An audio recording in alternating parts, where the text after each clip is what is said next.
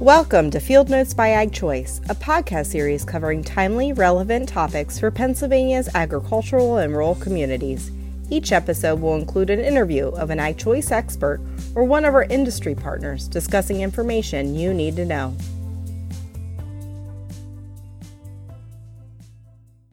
I'm Rachel Sadison, and joining me today is Kenny Meerhoef, Accounting Officer for Ag Choice Farm Credit. For those not aware, Ag Choice has a team of accounting officers like Kenny who provide a number of services to clients, including accounting, records, payroll, and taxes. Today, Kenny joins us to talk about farm records and will offer some practical advice on things to remember with record keeping. Kenny, thanks for joining me. Hi, Rachel. Thank you very much. Um, good to talk to you today. So, Kenny, let's get started with some of the basics about farm records. What's included when we talk about farm record keeping, and why is keeping good records important? Thank you, Rachel. I think the first thing is I wonder how many people just rolled their eyes at this subject because, because records do not make anybody excited, Rachel. It's a necessary evil for any business, and a farm operation is what we're going to focus on today. Um, and it really is, it is necessary, and there has to be an organized approach to it, or it's going to make your lives even worse, by, even if you didn't do them at all. So you have to have an organized approach. Um, you want to make sure that wherever you're keeping them, how you're keeping them, that you're providing data in your record system that is going to help the business's profitability and allows you to monitor the business over time. Actually, more than anything, for accountants in my position, what tells your farm story is your records because they're going to help me help you do your tax return and they're going to help us make financial decisions and help plan for your business in the future. Um, and it also is going to allow a reference for all sorts of things in the past that we want to go back to and make sure we understand or use that as a, as a reference point for any future planning. So I guess you're probably thinking, well, what does consist of farm records? That's a really big area. So I guess some examples that I'll just throw out at you um, here is anything that's really a go-to document um, that's going to help you with having information, understanding, where you're spending your money and and tracking items that are directly involved with your business. So, you know, farm records, a lot of people are going to say, well, that's income items, that's expense items.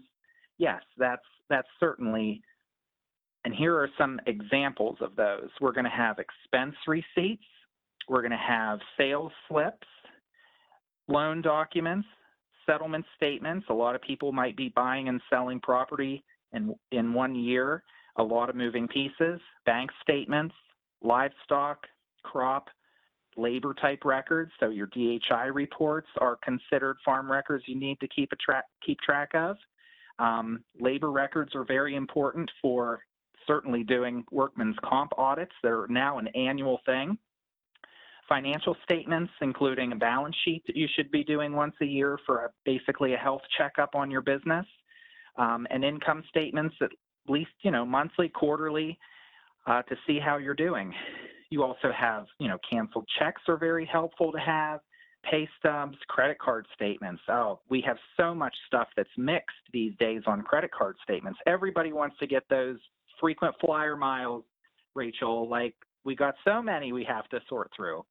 Even inventory records, um, it comes down to just hey if, if you're in the business of doing business for people you're going to have a list of all your receivables who's who owes you money who's your payables who do you owe money um, contracts and sales agreements are all are all examples so hopefully somebody's still listening out there rachel that is certainly a long list kenny you are right So now that we know the why, let's focus a little bit on the how. And as a farm accountant, I'm sure you see many differences in how farms keep records. So what suggestions do you have for how farmers keep records, Kenny? Well, um, everybody has a, di- a different system that, you know, you know, a lot of times we're working with multiple generations, and somebody has learned from the prior generation, and that's the way they do it, and that's the way they're always going to do it. And I can really work with anybody as long as they're consistent and they're not messy. So good record keeping starts with that general idea of what is your chart of accounts, what is the foundation for, you know, which accounts are you using, um, and this helps kind of determine what level of detail do you want in your records. We can have high level detail, we can have subcategories. You know, one example is like repairs. Okay, we can break that down. Some are real estate, some are buildings, some are equipment, some are rental houses. That's the type of breakdown that I would say when you look at how many levels you have in your chart of accounts. Um, as long as it, at the end of the day, the tax accountant can wrap it all up and it's helping them with accurate reporting, certainly to keep yourself in good graces with the IRS, and it's helping you make timely and accurate um, business decisions.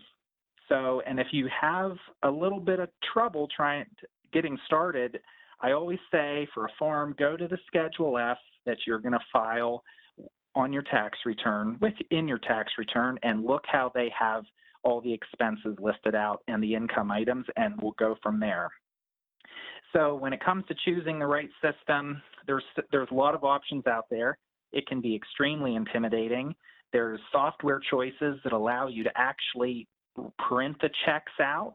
Um, that's one of the features that many people with expanding businesses are really interested in is like, I don't want to be manually entering stuff and then printing you know, and writing checks separate. It's they want a one-stop shop. So we have options like QuickBooks for that. Centerpoint is an agricultural specific software offered by Redwing that AgChoice works with internally. That's how we do record keeping for folks in-house when we do their reports. Um, even just using good old Microsoft Excel can sometimes be the simplest thing to do and make everybody's life pretty pretty simple and happy and you know the, some of the best records i've seen and i'm going to tell people don't even bother wasting your time with the computer for your size or how good you're organized. It just comes down to really good paper records. It could be checkbook registers could be a farm record book from us or from the extension office.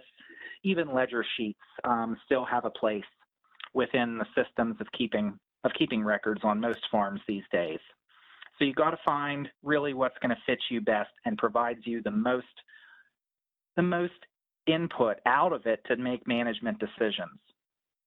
Um, we actually, when it comes to software systems, you have a lot of customization that you can do. You can work with an accountant. You can figure out it, figure it out on your own.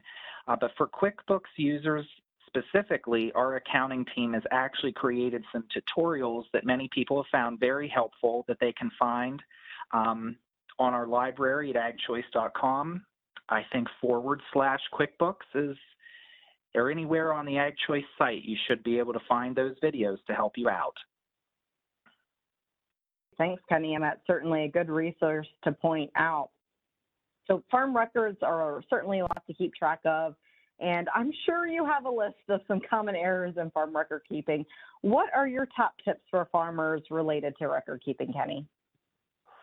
Well, where do I start? where do I start? Um, very good question. I'm glad I get to get on my soapbox a little bit about this, Rachel, and I'm going to, you know, talk about some things I want everybody to make sure they do right. So, um, first and foremost, if you're writing it down and you want an accountant to work with it or you're going to make a management decision on it, we need to determine is this a regular course of business related expense or is it not?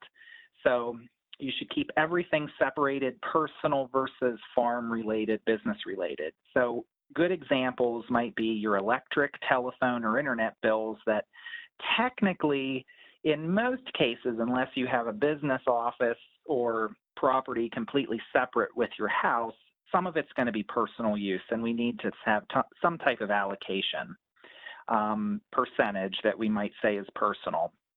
Uh, we can do that just at the time of tax planning and tax preparation, basically to make sure that in good faith we're doing that.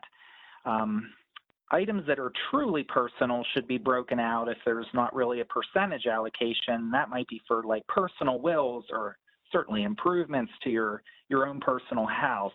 Um, you know, one of those tricky things we always run into is how about a farm truck? How much is personal and how much is not? We could make a whole other podcast on that, Rachel. So I'll keep moving on. But you, I think you get the idea of what I'm trying to say there. We also want to track specific purchases a little bit more than others but for the most part, you want to keep all your invoices, all your receipts, and especially on larger purchases. This gives myself and other accountants that opportunity to say, hey, we might want to do a couple interesting things here or help you with depreciation. One of those being if you have some really large repairs on stuff that is out of the ordinary, we might decide to depreciate that versus expense it in certain years. So we like to have the ability to find more detail. Um, want to use bank statements as much as possible to reconcile your checkbook, especially if you're a business that's more than just a sole proprietor, because we're going to be doing a balance sheet and reconciling cash in a partnership return um, and in other, in other entities. Um, itemize expenses on your credit card statement. We need, there's so much that's mixed sometimes. We need to break those out. Actually, when it comes to taxes, we also need to understand your inventory records as well because animals that are raised and sold on the farm are treated totally different than those that are purchased on the farm. So we need to have an, a breakdown of what was raised and how old they are and what was purchased, and then we can track those purchases on your depreciation schedule. One thing that's uh, this is a good one to have last on my list when it comes to 1099 reporting. And if I still have you on the on the phone or you're listening to me here, it's very important that you do this right and you're giving out 1099s to your vendors that are you're paying them over $600 a year and they're an independent contractor or they're a landlord. Those are the two biggest ones we, we focus on. Want to make sure you get everything recorded correctly and have those totals by the, by the end of the year so your 1099s can be prepared by the end of January and those are sent out. And one thing in particular, most everybody needs one except when you're a corporation, but veterinarians and attorneys technically should always get a 1099 too. And if you're having trouble getting 1099 information, basically social security numbers and correct address and name, you can use the W-9 form to formally request that from from your um, vendors that you're working with to get their information. So all of this comes back to organization, consistency, and following a chart of accounts that you've put together and tailoring it to make sure it's providing all of the information you want it to. Thanks, Kenny. There's some great tips there. So as we wrap up, is there anything else you'd like to share with our listeners about farm record keeping? Yes. The most important thing do it consistently and don't just leave it to do once a month, once a quarter. You need to do something once a week. Or if, you, if you're lucky to, enough to go on vacation or say, hey, I need to do something else, you need to get back at it as soon as you return. Don't let it, it just becomes more miserable the longer you want to, the longer you put it off. So keep your hand in it every week in a business. Well, Kenny, uh, thanks so much for joining us on the podcast here today to talk about farm record keeping and sharing some key tips. I'll remind our listeners again, we have an accounting uh, team on staff here at Ag Choice. So accountants like Kenny that serve across our service territory. So if you have a need for a farm accountant, please do reach out to Ag Choice. Thanks again, Kenny. Hey, no problem. I'm glad to have the opportunity to educate people to be better people to work with, right? So you take care. Thanks, Rachel. Thanks, Kenny. Thanks for tuning in to today's episode. Listen to other episodes of Field Notes by Ag Choice posted at agchoice.com slash podcast.